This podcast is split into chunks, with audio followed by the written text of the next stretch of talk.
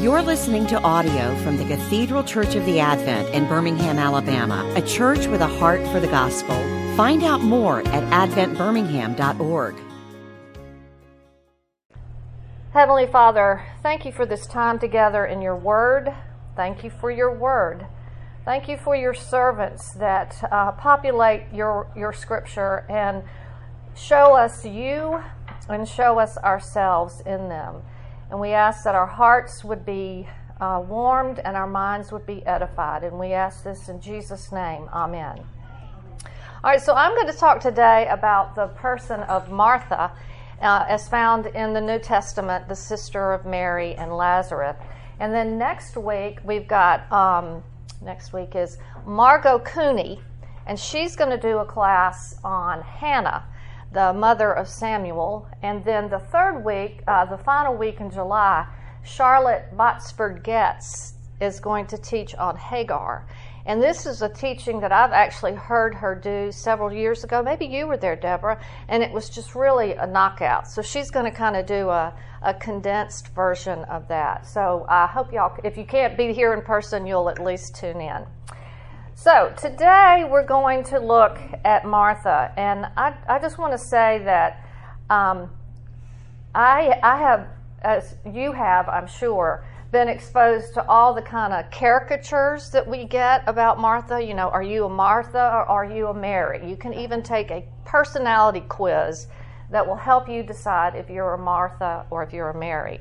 And I'm so glad to see some men here because I think that's a question that's not particular to women. Um, but I also think it's it's sort of a naive question, a simplistic question. And I just really wanted to see what happened if I just really dove into Mary. Um, look at what we know about her, see kind of between the lines what's going on with her, and, and see what it may reveal to us about us. So... Um, and I will tell you that this uh, class was greatly enhanced by a long coffee visit with Heidi Kenner. So when I get to some of the details of first century Palestinian living, you can trust that, I know, that I'm talking the real thing because I got it from Heidi. I didn't get it from my own little brain. All right, so here's some things that we know about Martha. Martha lives in a house in Bethany with her brother Lazarus and her sister Mary. Now, Bethany is an important place. Bethany was a village in Judea about two miles east of Jerusalem, a distance described um, by some early writer as a Sabbath day journey, so about two miles. Bethany was situated on the well-traveled road to Jericho.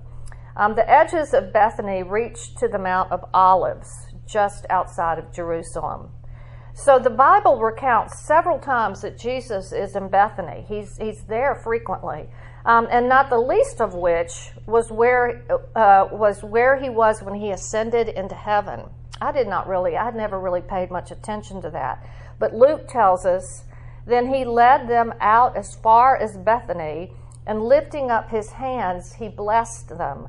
While he blessed them, he parted from them and was carried up into heaven. And of course, there also the very major event that took place in Bethany was when Jesus raised Lazarus from the dead. So much like Bethlehem, this backwards little nobody village is the uh, setting for some major miraculous events to occur. And so this is one of the things that Heidi taught me, so we're going to say it as true. The fact that three grown siblings, all seemingly unmarried, lived together, that was a very, very, very strange arrangement. Um, they, now, they weren't breaking any Mosaic law, but their living arrangements were very much outside the norms of first century Jewish life. They would have stood out in their um, strangeness.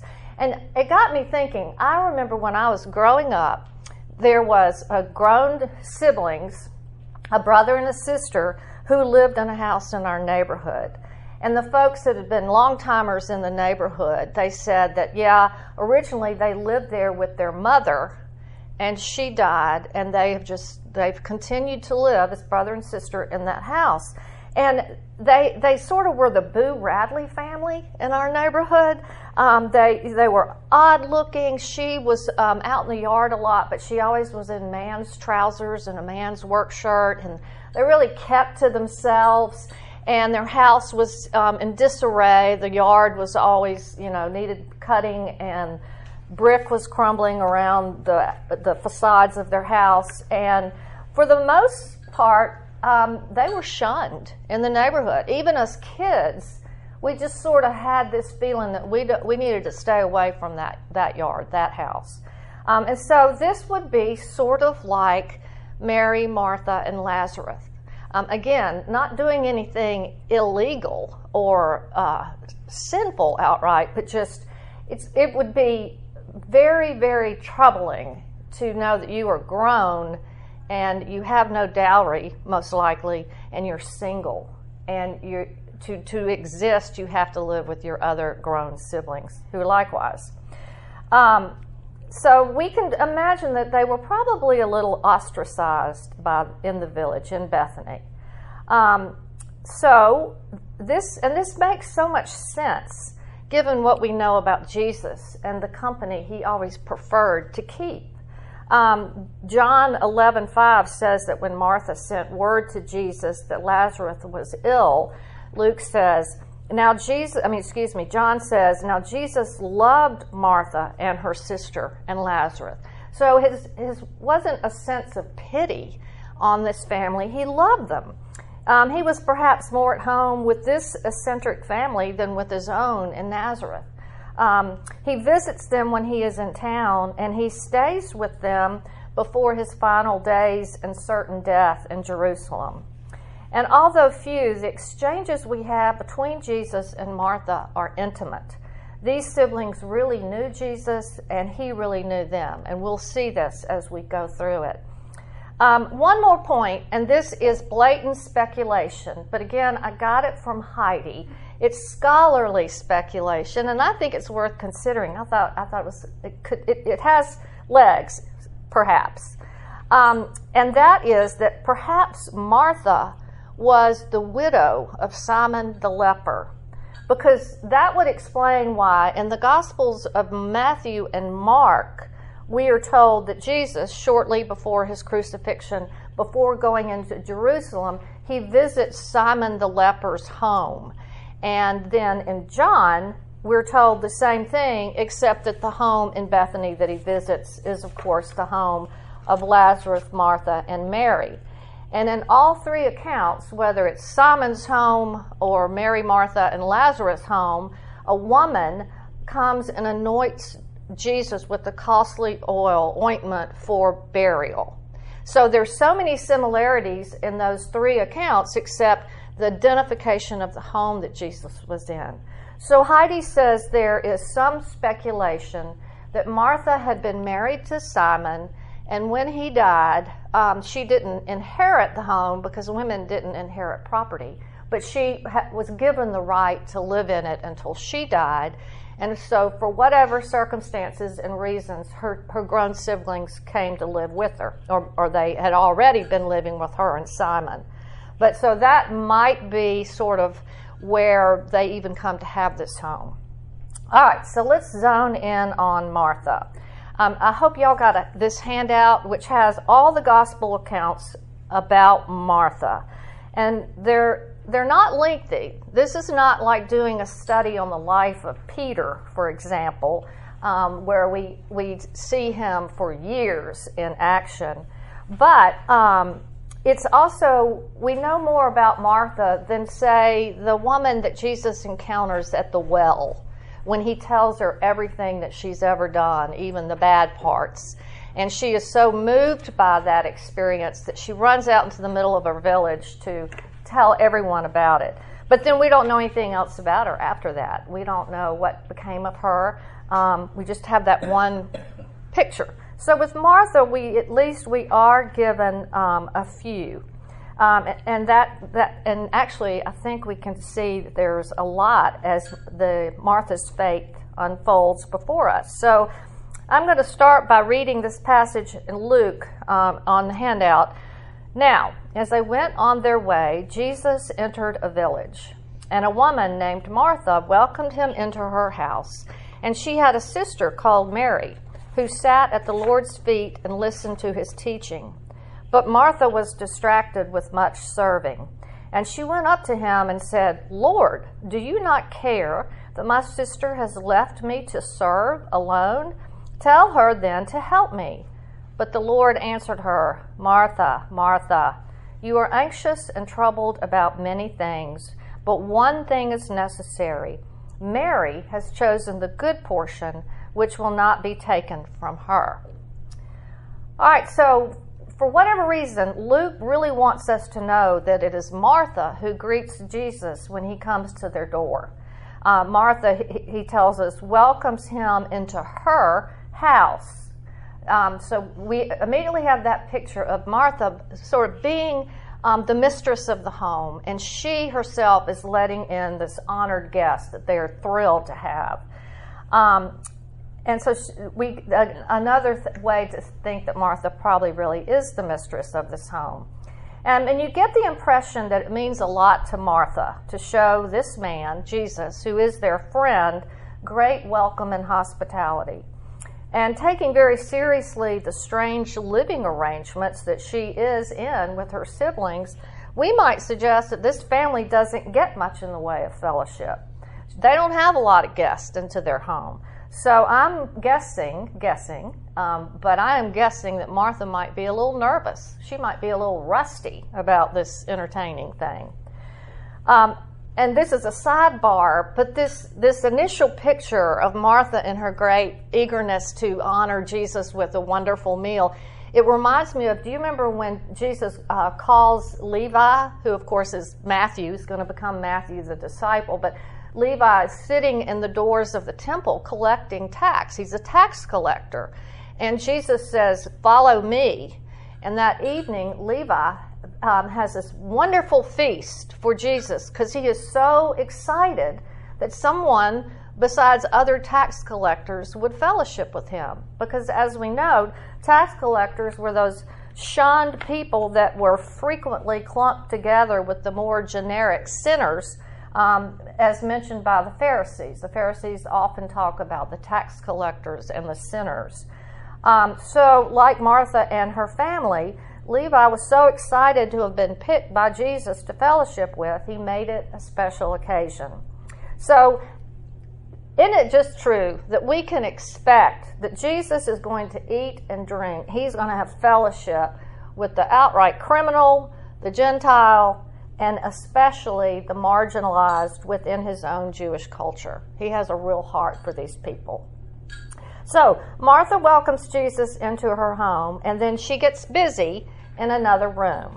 And this is precisely where I identify with Martha. And I wonder if maybe y'all do too. It's not because I'm a doer, per se. I, I mean, I love sitting at a teacher's feet. But um, it's because my tendency is to sincerely welcome Jesus Christ in and then get busy in another part of my life. You know, it's something along the lines of, Jesus, you are my honored guest. Come in. I cherish you. I worship you. Now, will you excuse me? I need to go back to the task at hand. Hopefully, I can come and sit at your feet and dwell with you as soon as I finish my work. I sincerely look forward to that. Um, so I really am identified, I, I get it, that Martha, in her misunderstanding, um, feels like the best way she can be in communion with Jesus is to go to another room and do something for him. Um, and so in my identification with Martha, I want to suggest that Martha is distracted um, by much serving, not just because she has an honored guest and she's nervous, Um, but mostly because she wants to be in two places at the same time. She feels obligated to serve a wonderful meal of the best she has access to, and she wants to join her sister at Jesus' feet. Martha is not oblivious to the holy opportunity taking place under her roof. What really is distracting Martha is knowing what she is missing. And I, I had this image because my my family has to call me out on it. On the rare occasions when all five of us are in our house about to have a meal, because we have three grown children and they all live in their own homes, So when they finally, we get all three of them at the same time for the same meal to break bread, it's really, really important to me. It's special. So as I am preparing the meal and setting the table, they are in the adjoining den with their dad, engaging in a conversation I desperately want to be in too. Um, I will try, and I will try to make that happen. I will participate in the conversation while I'm banging pots and pans on the stove, um, and it drives them crazy. I'll even do things like ask them to repeat what somebody just said because they said it while my head was in the oven, you know, and, and it's not a good way to be in conversation with the people you love. Um, and then, you know, I'll try to interject my, my commentary in, in a loud voice without realizing, oh, somebody's actually already talking. I'm, I make them crazy, um, and they have to tell me to stop. And it's just true that I am trying to do two things, prepare a meal and be in a conversation taking place in another room, and neither one can be done well when done simultaneously. So Martha is distracted because she is not content being only the server of Jesus. And she can't be a disciple of Jesus, she reasons, because her guests need to eat. The posture of a disciple and his rabbi was for the disciple to sit at the rabbi's feet. Mary has forsaken Martha in the kitchen. And that's an interesting little detail. When Martha confronts Jesus, she said, "My sister has left me."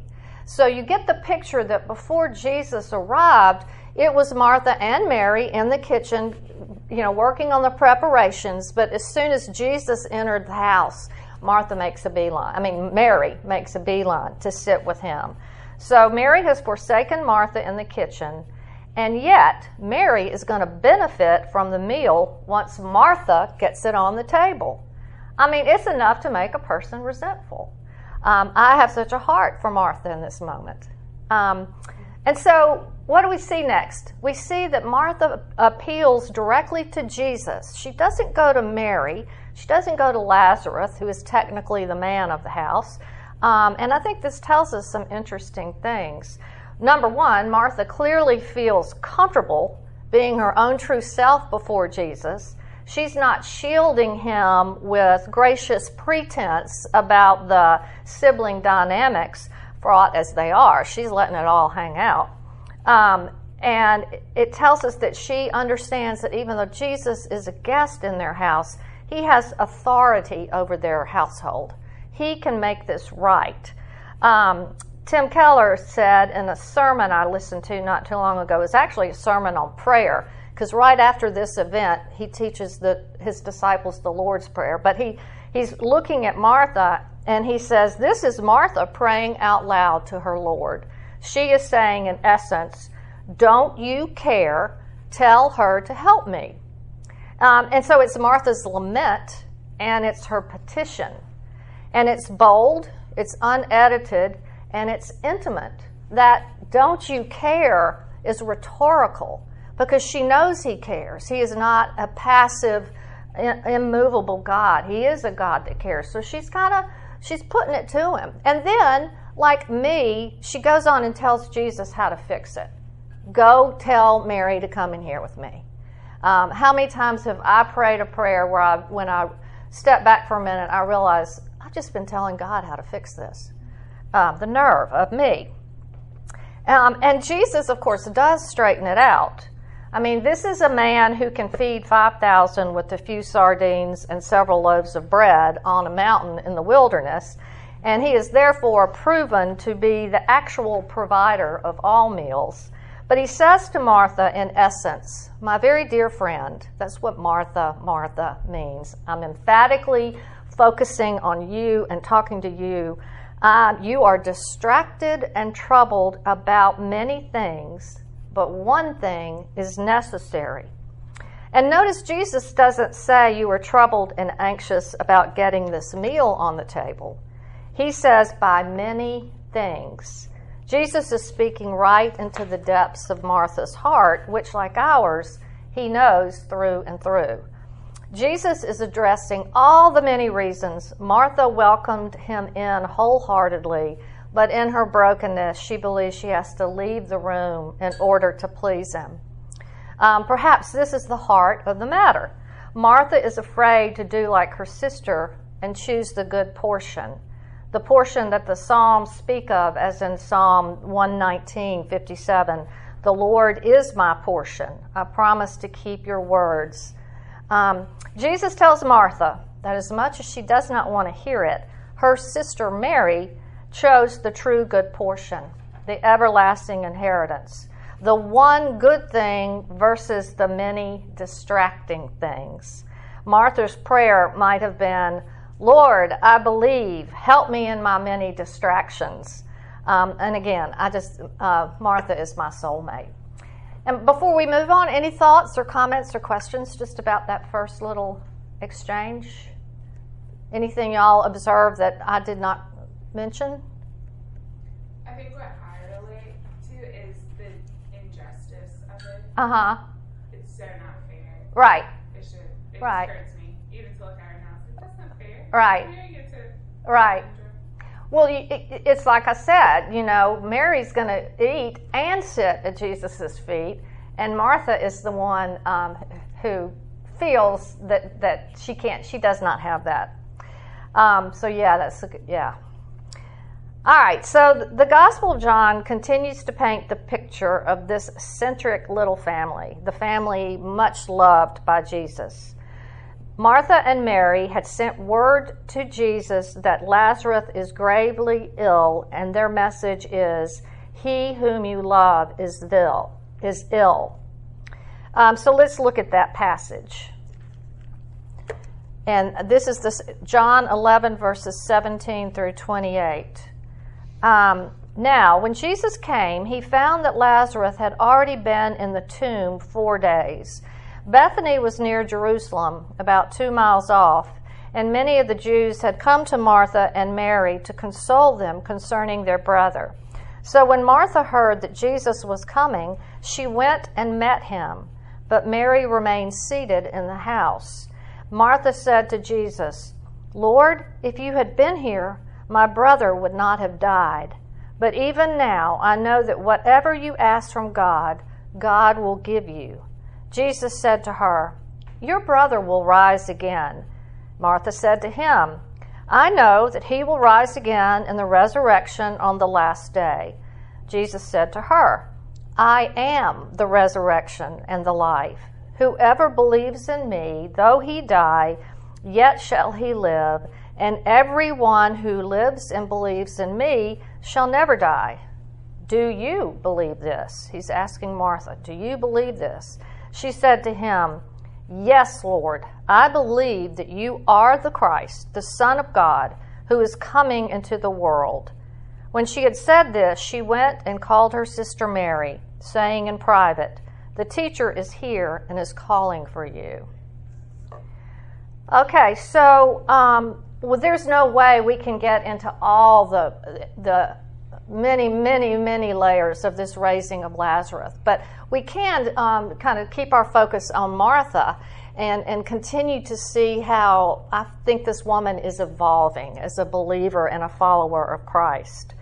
So, first of all, Martha, again, is the sister who takes initiative. And when she hears that Jesus is on his way, finally, after being much delayed, um, she runs out to meet Jesus on the road. She's she's coming to him. She greets him and she gets right to another unedited prayer and says, "Lord, if you had been here, my brother would not have died. But even now, I know that whatever you ask from God, God will give you." So Martha still has a bit of the "do you not care" tone to her prayer. I mean, what she's saying is, "Why weren't you here? Because if you had been here, Lazarus would not have died." Um, but she's not trying to tell Jesus what to do. Um, Martha is he's not. Martha is not saying, "Jesus, make Mary come into the kitchen and help me." Um, and then she proceeds to utter statements of profound understanding and faith. Um, she's about as um, as articulate as as. I, I think Jesus would ever want her to be. She knows that even in the face of death, whatever Jesus asks of his Father, it will be granted. Martha is clear about this. And Jesus is taking his time with Martha in this exchange. He is so patient. He meets her as the individual that she is, beloved friend and a sinner worthy of his salvation. If you think about it, to Jesus, Martha's new life in Christ is as important to Jesus as raising a literally dead man who is his friend Lazarus. So he's going to minister to Martha, um, and and then he will turn his attention to Mary, and, and then he will turn his attention to Lazarus. These people are all equally important to him, and their salvation is, is at stake. Um, so if you notice, Martha professes first um, what she has learned from the Old Testament teachings about the resurrection on the last day. And then Jesus presses in, I am the resurrection and the life. Whoever believes in me, though he die, yet shall he live. And everyone who lives and believes in me shall never die. Do you believe this, Martha? What follows is Martha's profession of knowing who Jesus is, and it's as profound and beautiful as when Peter confesses who Christ is, and he goes on and is pronounced by Jesus as the rock of his church. He will be the rock of his church. So, yes, Lord, I believe that you are the Christ, the Son of God, who is coming into the world. Martha, no longer distracted, is fully conscious of who Jesus is. She is having her She's having her moment with him. Um, and I want to point out a detail in this story that I only uh, recently occurred to me. John tells us that immediately Martha goes, um, after she pro- proclaims her faith, she goes and finds her sister Mary. Martha says to Mary, the teacher is here and he is calling for you. Go to Jesus. So what Mary did not do for Martha when Jesus was their house guest, Martha is now able to do for Mary. Martha comes to Mary and tells her to go see Jesus. Again, this is my imagination, but I, I just wonder if John, the Gospel of John, had given us um, a little insight into a private exchange between Mary and Jesus when he was dining with them that day, um, that he might say something like, Mary, you have chosen the good portion, but you are not considering your sister. You should have gone into the kitchen and brought her here to me.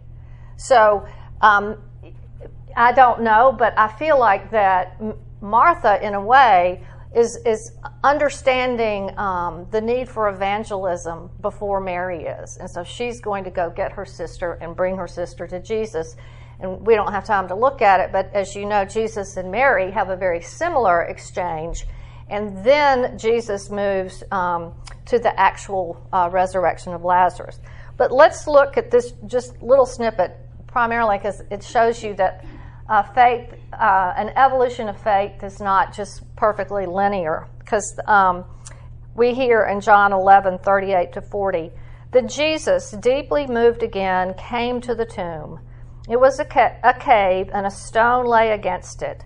Jesus said, take away the stone. Martha, the sister of the dead man, said to him, Lord, by this time there will be an odor, for he has been dead four days.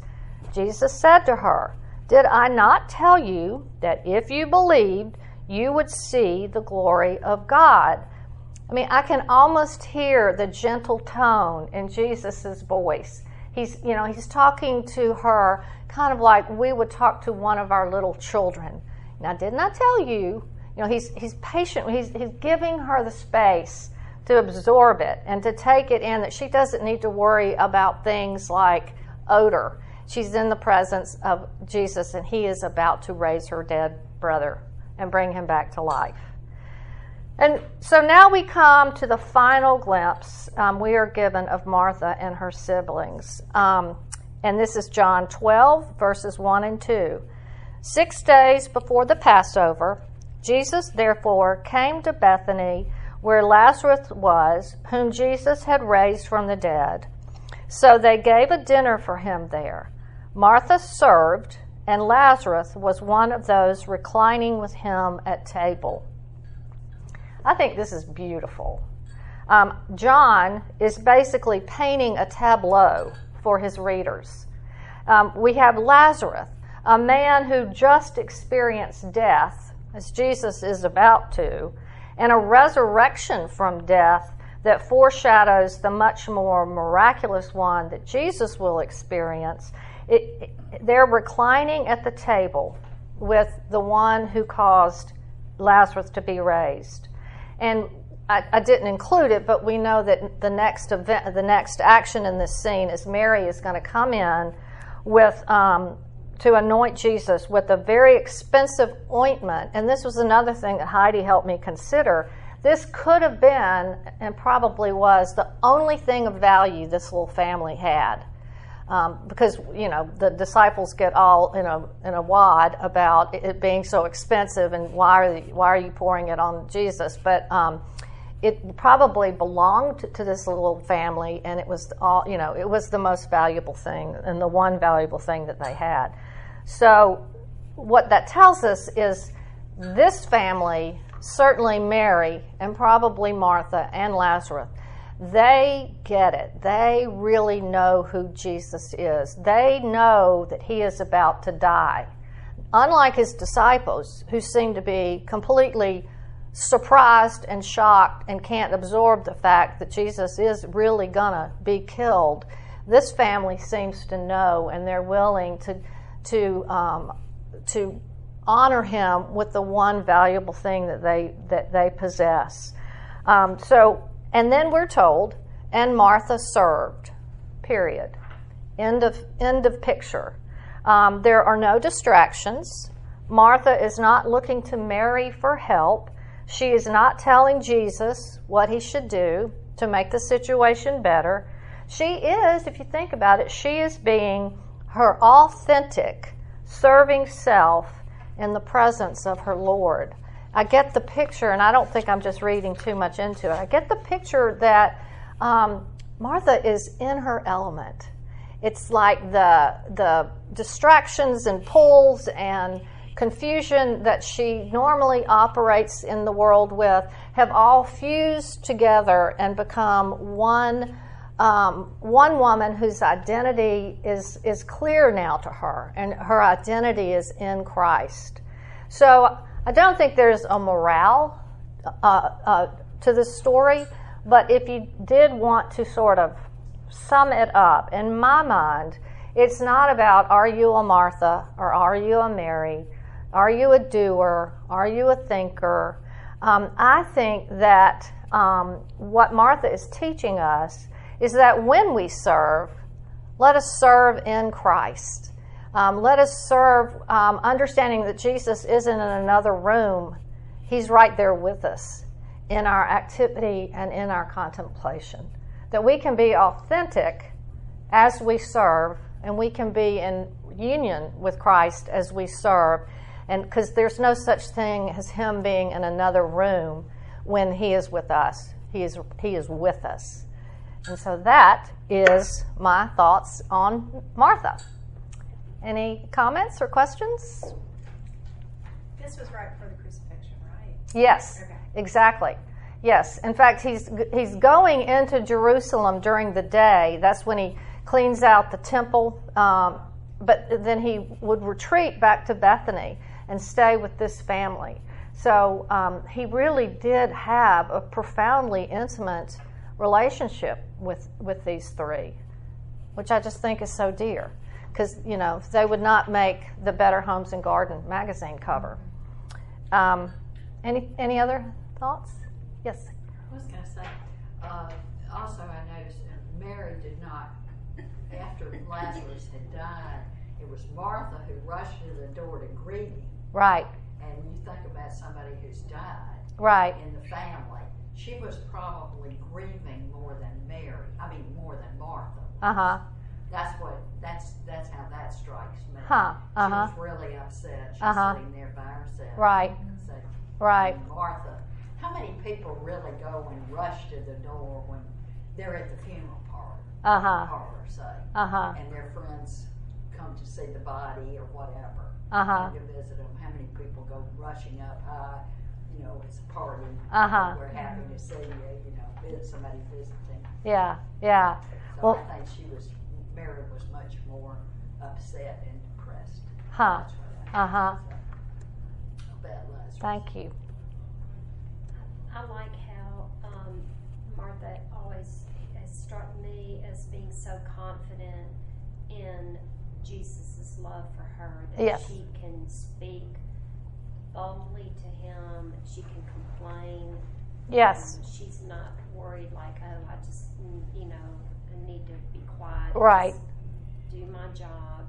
But, you know, both times when Lazarus died and then in the earlier scene where she was serving, she felt very comfortable with him. Right. Yeah, she doesn't use a filter with Jesus. Um, and, th- and that is so refreshing. Because it's refreshing because she's being her real self in front of Jesus, as we are called to do. And it's also refreshing because Jesus meets her there. You know, he doesn't say, you don't talk that way to me.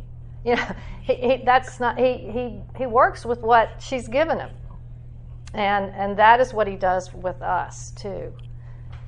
Which is, it feels safe to know that, that I can be my real unwashed self, and Jesus will meet me there before and, and not tell me to go get cleaned up first. I have a question. Okay. There, I mean, there's probably not a great answer for it, but in the Luke passage, uh, when Jesus says, Mary's chosen the good portion, would you say, what would you say the good portion is? Because in, like, in this narrative, I think maybe it would be just Jesus and mm-hmm. not destruction. What would you say? I would say she chose she chose the good portion, meaning that she chose to be his disciple and sit at his feet and absorb everything he was saying. Because, you know, it wasn't just the siblings and Jesus. Jesus always traveled in a pack. I'm sure there were some of his disciple, other disciples. Um, and you got the whole dynamic of this is a woman sitting at his feet. Women didn't sit at Rabbi's feet, but she did. And Jesus is clearly encouraging that. But I think she, what Jesus is saying is, um, when I'm when I'm in the house, um, it would it would do you well to come be with me. Now that's hard because he's going to want to eat too. He's a man. He needs food. But I think he's he's maybe uh, suggesting to Martha, it's not really dependent on you that we're going to eat, and that's and we know that, and I'm sure Martha would have known about the feeding of the five thousand. Um, she just needed to be reminded: um, if Jesus wants people to eat, people are going to eat. Um, but the better portion in that little space of holy time is to be with him, which you can do and serve, as we see in the final scene right before Jesus is crucified, which is pretty cool. I've never considered that before. It wasn't just like a bowl of Chex Mix and here's some drinks. Right. It was, it was Middle Eastern hospitality, which I think is something that is probably a little bit foreign to us, even though we can do a good spread. But Middle Eastern hospitality, I think, is renowned for. They really put on a show. Yeah. Well, Heidi said it would probably have involved a lot of bread, unleavened bread, and you don't you don't go to the store and buy that in the uh, freezer section, and probably some sort of a stew that maybe maybe they had an animal that they could um, kill and, and serve, but more, more likely she said it was probably just some kind of stew with root vegetables and little different bits of animal meat. Um, all slowly seasoned and cooked over a long period of time, and then a lot of bread. And we don't know exactly how many guests Martha had, but you would imagine, you know, more than a few. So, yeah, it was not something you just go whip up, and I'll be back in ten minutes. Yeah. Yeah. Well, let's pray. And thank y'all for being here today. I really appreciate that because I was I, I I get excited about people in the Bible. It's where it's where I, my my heart gets really hooked, and so I just appreciate that I, I got to share it. Um, so let us pray. Lord, thank you for your daughter Martha, and thank you for your Holy Scriptures that preserves her for us so that we may know her too. Lord, I ask that. Um, as we live in a world that likes to categorize and caricature people and put them into categories of this way or that way, um, I thank you that you teach us that we are so much more complicated than that, and that we are um, really nothing unless we are in you, and that is our identity. Our identity is in you, Lord, and um, the doing or the contemplating, all the other details, they, they fall from that first um, crucial, important, and true reality that our identity rests in you, because we are your sons and daughters. And we ask this um, in your Son's name, Jesus Christ. Amen. You've been listening to audio from the Cathedral Church of the Advent. If you live in Birmingham or find yourself visiting, we hope you'll join us for one of our Sunday services. Find out more at advent birmingham dot org.